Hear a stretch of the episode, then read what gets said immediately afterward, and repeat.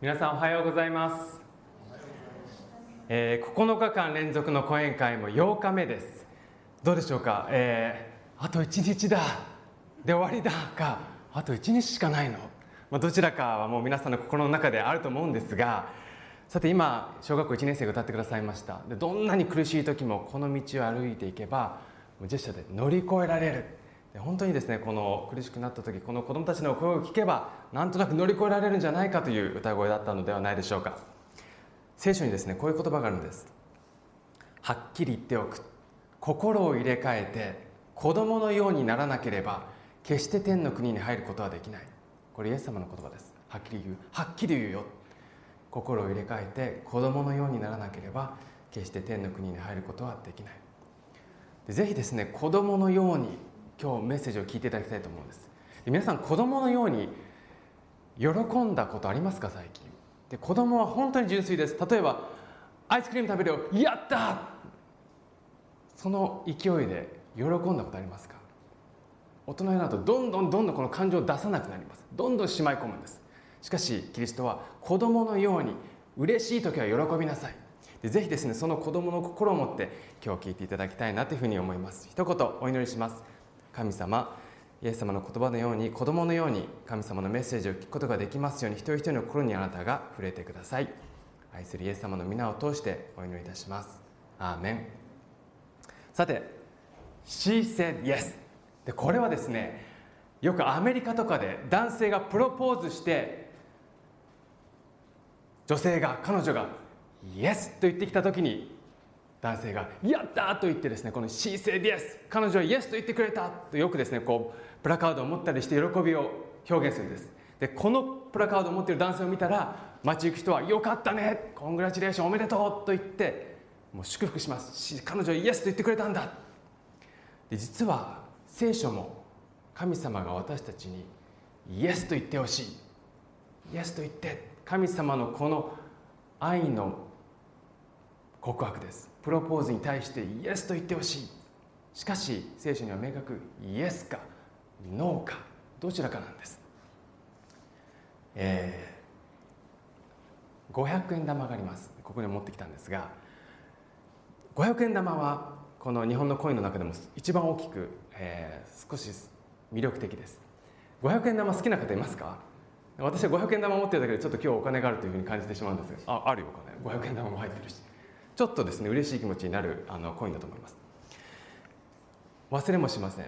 私が小学生4年生までは本当に小さな小学校に通っていました。全校生徒で約、えー、全校生徒で27人27人。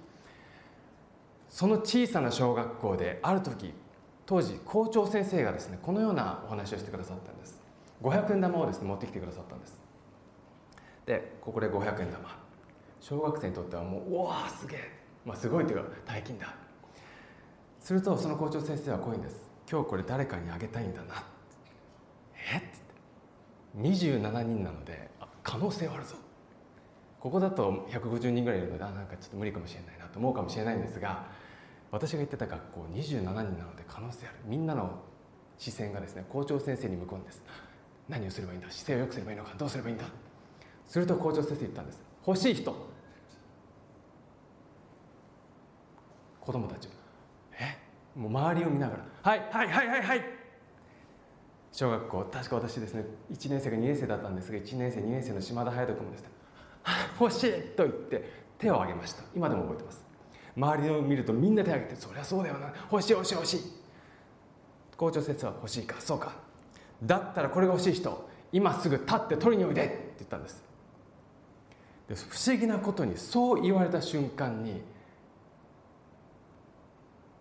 誰も立たなかったえ欲しい欲しい。え欲しい欲しい。えと言って誰も立たないんです。不思議なんです。え欲しいな。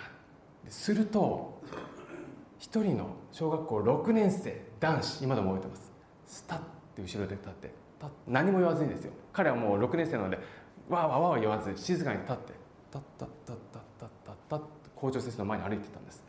で低学年の私たちを「あ行った行った行った嘘嘘嘘行ったぞ行ったぞ」で校長先生がこう思ってます。その6年生はそれを何も言わずにポッ取って帰ってたんです。ええー、ってで校長先生はどうぞなんか組んでたんじゃないかっていう。本当は組んでたんじゃないですか。6年生に言ってたんじゃないですか。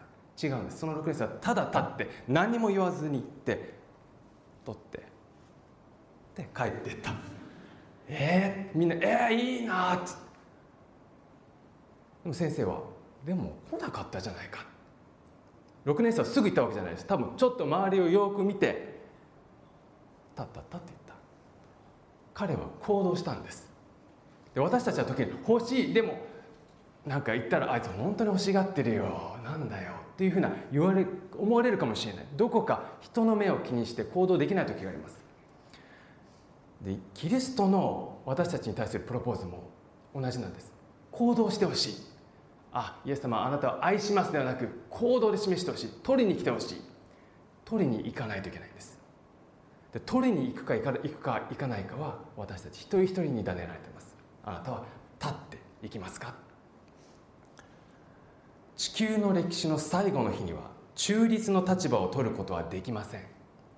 神様は私たちに公にどちらの側に立つか呼びかけています。中立はないんです。結婚してください。プロポーズします。それに対してどっちでもいいよ。という答えはありえないんです。え？っちょっとどっち？いやどっちでもいいよ。だから。どっちかなんです。Yes はい。No 中立の立場では最後は必ずどちらかに決める。でこの講演会中ですねこの十字架十字架って何度もあのお話ししていると思うんですが十字架を中心に真っ二つに分かれるんです。イエスかノーか。昨日、えー、おそらく、えー、昨日数日前ですね。お話したと思います。十字架にかかった時に2人の犯罪人がイエス様と共に十字架にかけられました。一方はイエス様を罵って死んだ。一方はイエス様に私を思い出してください。救われたんです。このどちらかなんです。聖書の言葉を読みます。口でイエスは主であると公に言い表し心で神がイエスを死者の中から復活させられたと信じるならあなたは救われるか信じるならあなたは救われるからです。実に人は心で信じて義とされ口で公に言い表して救われるのです。公に言い表すこと。これ勇気があります。え？そんなことあれなの？公に言い表す。私はこれが大好きです。私はこういう人間です。公に言い表してほしい。ここに一枚の絵があります。英語です。I am here 私はここにいる。Just take my hands これはただ私の手を取ってほしい。私の手を取るか取らないかなんです。で今日のタイトルは He is ready He っていうのは神様のことです。神様はもう準備ができて手を差し伸べてるんです。神様はちょっと待ってねじゃないんです。準備はできてる。あとはあなたが手を出してほしい。でこのアクション行動を神様は待ってるんです。キリストは待ってます。でこのことをこの公に告白することを教会では洗礼またバプテスマという言葉で示します。洗礼よく洗礼式とか聞いたことあると思います。洗礼の仕方については今日は語らないんですがいろいろあります。教会によってはこう適齢といいまして水をポタって垂らすところもあればなんかオリーブ油を流すところもあれば赤ちゃんに水をかけるところもあればいろいろあるんですが聖書に書いてある洗礼を今日皆さんと共に考えていきたいと思います。バプテスマ。それは一回水に沈んでそして上がってくる。多くの教会ほとんどの教会はバプテスマ層というのがあります。実はここもですね後ろにバプテスマ層というのがあるんです。えー、この床をですねこうちょっと開けるとちょっとお風呂みたいな層があるんです。キリストを私は信じる。行動する。それを公の場で告白する。これがバプテスマです。信仰の告白とも言います。じゃあバプテスマって何なんですか？聖書から読みます。それともあなた方は知らないのですか？キリストイエスに結ばれるために洗礼バプテスマを受けた私たちが皆またその死に預かるために洗礼を受けたこと。バプテスマとは結ばれるっていう決意をすることです。私はこの人と結ばれる。よくですね結婚式に例えられるんです。結婚式をする時私はこの人と結婚する。みんなに知ってもらう。みんなに祝福してもらう。この人と私は結婚する。キリストと共に歩む。私たちはバプテスマによってキリストと共に葬られその死に預かるものとなりました。それはキリストが御父の栄光によって死者の中から復活させられたように私たちも新しい命に生きるためなのです。でこういう意味があるんです。沈んだ時に古い自分はなくなるという表現があります。それは沈んだ時にあの十字架でかかったイエス様の死を私の死として受け入れる。そして起き上がってきた時には新しい命を持って人生がスタートする。これがバプテスマの簡単な意味です。バプテスマっていうのは私の古い自分に死にイエス・キリストの十字架を自分のものとする。そしてイエス様が復活したように新しい人生を歩み出す。これがバプテスマです。バプテスマを見たことはある方いますか？はいありがとうございます、えー、ここでもですねあのたまにやります。バプテスマ。ザブーンと沈んで上がってくるんです。でバプテスマっていう言葉もともとどこから来たんですか、えー、新約聖書のバプティゾこれギリシャ語なんですがこの言葉から来ました。このバプティゾというのはもともとですね女性が洋服とかをの色を全く違う色に変えたい時に例えば白の洋服を青に変えたいわって時に青色の液体にズボって全部浸すっていう意味なんです。バプティゾ全部浸して青色に全く違う色になって帰ってくる。これがバプテスマの意味なんです。バプティゾ浸して全く違う人生が始まる。全く違う色になって始まっていく。さて聖書からですねこの一つのお話をさせていただきます。フィリポとエチオピア人の宦官という話です。ある時このエチオピア人の宦官という方が、えー、まあ、旅行していました。で彼は聖書を読みながら旅行してたんです。でそこにイエス様の弟子であるフィリポさんが近づいていったんです。神様に行きなさいって言われたから。で近づいていって一緒にこま馬車に乗ってですねこう聞くんです。エチオピア人に読んでいることがお分かりになりますか？今あなたが読んでいると意味分かりますか？で聖書を読んでいるとですね分からないことってたくさんあるんです。でそういう時に誰か詳しい人に聞くとあそういうことだったのかと分かる時があります。同じようにエチオピア人が読んでいる時にフィリポさんは聞くんです。読んでいることがお分かりになりますか？するとエチオピア人はこういうんです。手引きしてくれる人がいなければどうして分かりましょうか？分かんない。これ誰か教えてくれないと全然分かんないし意味が意味不明です。ちんぷんかんぷん。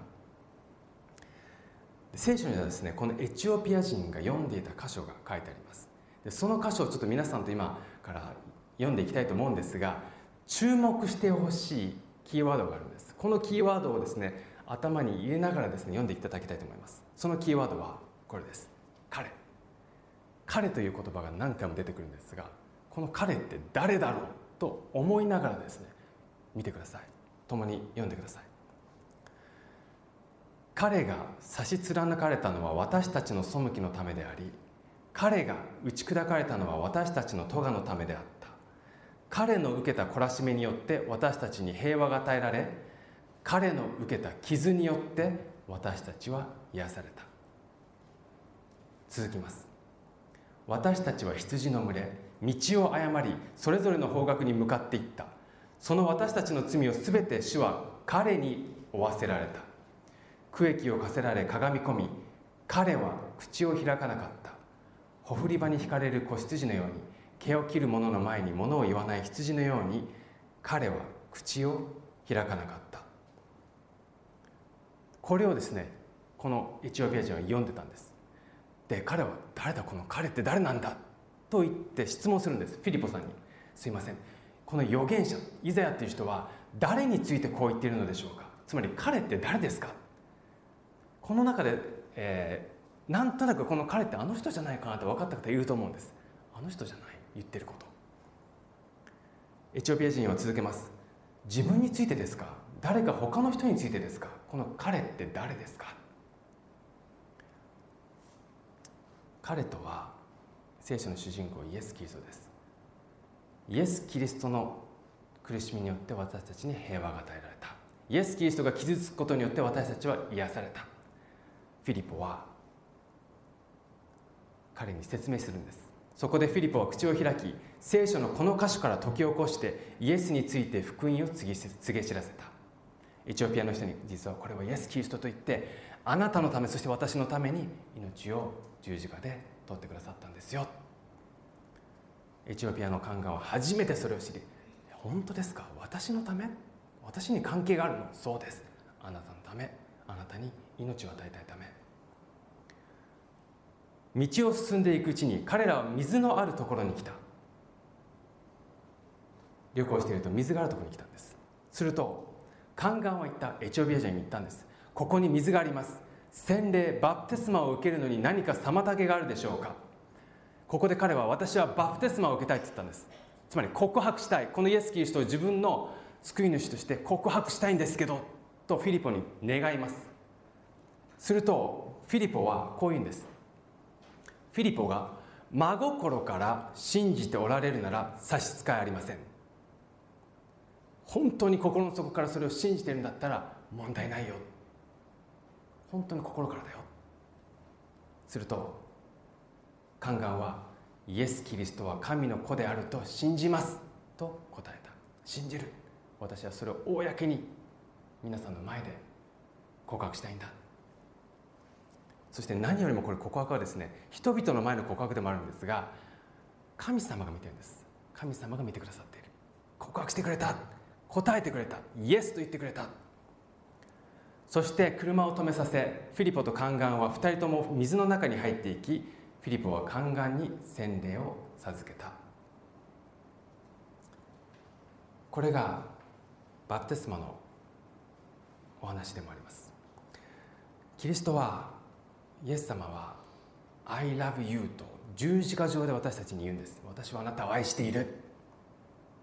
どれぐらい愛してるんですか？それは命を捨てても命をあげる。もう永遠に死んでもいいからあなたと一緒にいたい。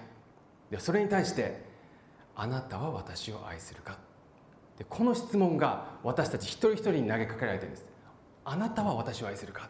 私はあなたを愛している。心から。ではあなたは私を愛するか。でこの決断この答えが私たちの人生の中でいつの日か答えなきゃいけない答えなんです。あなたは私を愛するか。私はあなたを愛している。I said yes to Jesus. 私はキリストに Yes と言った。これを神様は待っています。一つの聖句を紹介します。イエス様の言葉です。だから誰でも人々の前で自分を私の仲間であると言い表す者は私も天の父の前でその人を私の仲間であると言い表す。しかし人々の前で私を知らないという者は私も天の父の前でその人を知らないという。例えば吉祥寺の駅で島田隼人が大暴れしています。もう大暴れしてこう「やめろ!」って言って大暴れしてます。で警察が取り押さえてます「君は何やってんだ？どこで働いてんだ？誰かこの人を知ってる人いませんか?」そこで皆さんが実は見てしまうんです「ああ誰し東京大学チャプレンの島田先生じゃない。やめろ話せ!」誰かこの人知りませんか？この人知ってる人その人もちょっと牢屋に連れてきます。この人の知り合いは絶対におかしいに違違いないので。という時に皆さんは私は彼を知ってますと出てきてくれますか？それともああやっぱなんか怪しいなちょっとと言って去りますか知ってます。彼は東京三小学校で働いてます。彼は牧師なんです一応と言って来てくれますか？葛藤があるとどうしよう。でも周りの人見てるし私もあの人の仲間と思われるかもしれない。思われるんです絶対。来たら「ああすいません」とこの気が狂った私が「何やってるんですか?」来ますか。でもしそれが私ではなく皆さんの愛する家族だったらどうしますか。息子娘父さんお母さん家族友人親友行きますよね。愛する例えば父親が暴れてる。誰かこの人知りませんか？知ってます。私の父です。すいません。と言って行くんです。自分の自分はどう見られてもいい。なぜならこの人の私は家族だから。彼を愛してるから。あなたは私を愛するか？仲間と言ってくれるか？キリストは2000年前捕まりました。捕らえられたんです。十字架にかかる前でその時に多くの人が弟子たちさえイエス様から散っていったんです。やばい。この人についていたら私たちも捕まっちゃう。と言って逃げていったんです。キリストは孤独で最後のこの十字架の死を味わいました。私は死ぬ。それでもいい。彼らは今逃げてて彼らは何ら彼らは今何も分かってない。しかしいつか分かってくれるはずだ。この死は彼らのためだ。でこのイエス・キリストに私たちが今私は彼を知っています。と言って進んでいけるかどうか。でこの決断が私たちに今神様が求めていることなんです。私を愛している。と言ってほしい。なぜならまず私があなたたちを愛す。そのことを十字架で示したよ、えー、バプテスマ。バプテスマとは洗礼は洗礼を受けてキリストに結ばれたあなた方あなた方は皆キリストを着ているからです。という言葉があります。キリストを着る。キリストを着るとはどういうことですか、えー、ゴルフのですね大きな大きな大会マスターズっていうのがあります。でこのマスターズというこのゴルフの大会は全全世界からトッププロたちがですねこの優勝したいと思う気持ちで来るわけです。で優勝者には特別に優勝者だけです。グリーンジャケットといいましてもう優勝者が着れるジャケットがですね提供されるんです。おめでとう。でこのジャケットはもうずっと彼はマスターズで優勝したものはずっと取ったことができる。なのでグリーンジャケットのこの、えー、会にですね入会することもできるんですね。である時はこのグリーンジャケットを着たものだけが入ってパーティーとか参加するんです。優勝者です。もう本当に特権です。これを目指して多くのプロゴルファーたちは頑張るわけです。あのグリーンジャケット。これは優勝者ですね。で優勝者の後ろから、えー、前年度の優勝者がかけてあげるんです。去年優勝したのはおそらくこの後ろにタイガー・ウッズさんが優勝してこれ昔の写真ですが。で今回優勝したのはこれフィル・ミケルソンという方なんですがおめでとうございます。と着せてあげるんです。やった！優勝した！優勝の衣でこの衣先ほどの聖句戻ります。バプテスマとはキリストの衣を着るっていう決断をすることです。イエス・キリストが十字架で作ってくれたこれ優勝者だけではない。全ての人に作ってくれた衣を着る。私たちの衣は全員用意されてるんです。それをあと着るかどうかです。キリストが着せてくれるんです。それをあなたたちは着ますか？一つですねデモンストレーションをしたいと思うんですが。あもう用意なさってくれ平田先生いいですか？すいません。えー、こういうことです。キリストは十字架をによって死んだ時に自分の死によって全ての人にこの衣をですね作ってくださったんです。もう全員の衣があります。名前付きです。もうサイズもぴったりです。でその衣をキリストはこう待ってるんです。で平田誠さんです。平田誠さんあなたのためにも私は死んで衣を用意している。これを着てほしい。でキリストはですねこういうことはしないんです。普通に立っている平田誠さんに対して「手を挙げてはいはい」とはやらないんですああ頼むよ来てくれとはやらないんです。この衣を着る決断っていうのはこっち側にはなく平田誠さんにあるんです。来てほしい。で平田誠さんは今手をこう出してくださったんです。この行動が告白なんです。私は着るこれがバプテスマの番です。でこれを着てくれた時にイエス・キリストはよく来てくれたと言って喜ぶんです。そしてこの衣を着たまま平田誠さんの人生は新しい人生になるんです。今まで着ていなかったものを着て神様がキリストから守られ今日の特別ため歩こうイエスの道をイエス・キリストと歩いてどんな苦しい時もこの方が一緒にいてくれる。これが新しい人生なんです。ありがとうございました。新しい衣は優勝者だけではなく全ての人に用意されている。でこれがダーッと世界で天国で用意されている。でこれを着ると決断した人が一人でも出たら聖書にこう書いてあるんです。言っておくがこのように一人の罪人が悔い改めれば神の天使たちの間に喜びがある。一人の人が私は着ると言ってキリストに衣を着た瞬間に天ではやったと言って大きな喜びがある。あの十字架の死が無駄にはならなかった。答えてくれた人がいる。勇気を持って公に答えてくれた。私はあなたを愛している。I love you あなたは私を愛するか。神はその独り子をお与えになったほどによう愛された。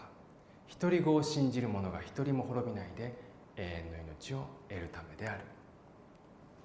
あなたに愛を示すために私は独り子を送る。この独り子を受け取ってくれるか。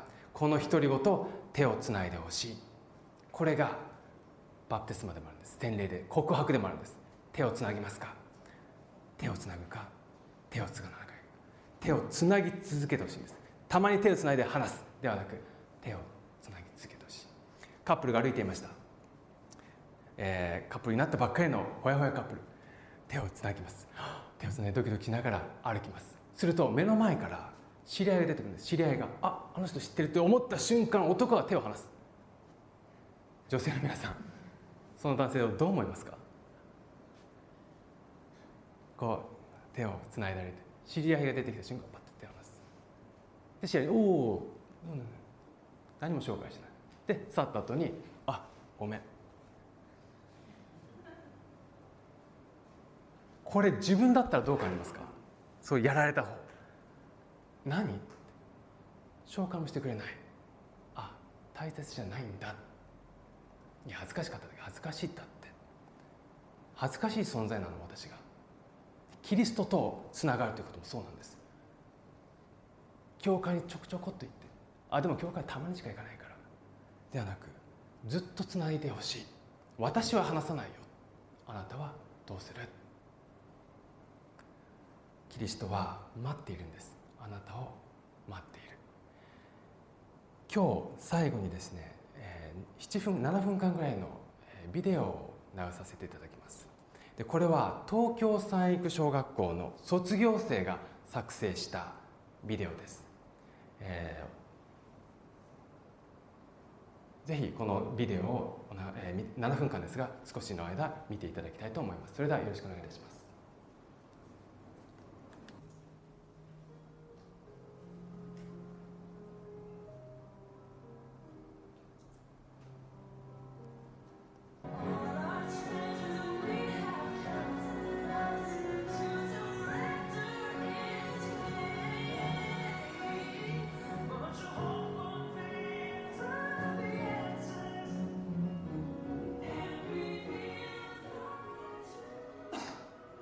一言お祈りします。神様あなたを待ってくださっています。私たちの人生を全て知っています。ここにいる方偶然ではありません。今このメッセージを聞いています。そしてここにいる一人一人の持っている悩み苦しみ全部知っていてあなたは待っています。戻っておいでと。そのキリストの手を私たちが掴む時私たちに与えられるこの平安を神様は与えたいと願っておられます。どうか神様一人一人の心にあなたが触れてくださいますように。今日この日を感謝しイエス様の皆を通してお祈りいたします。アーメン。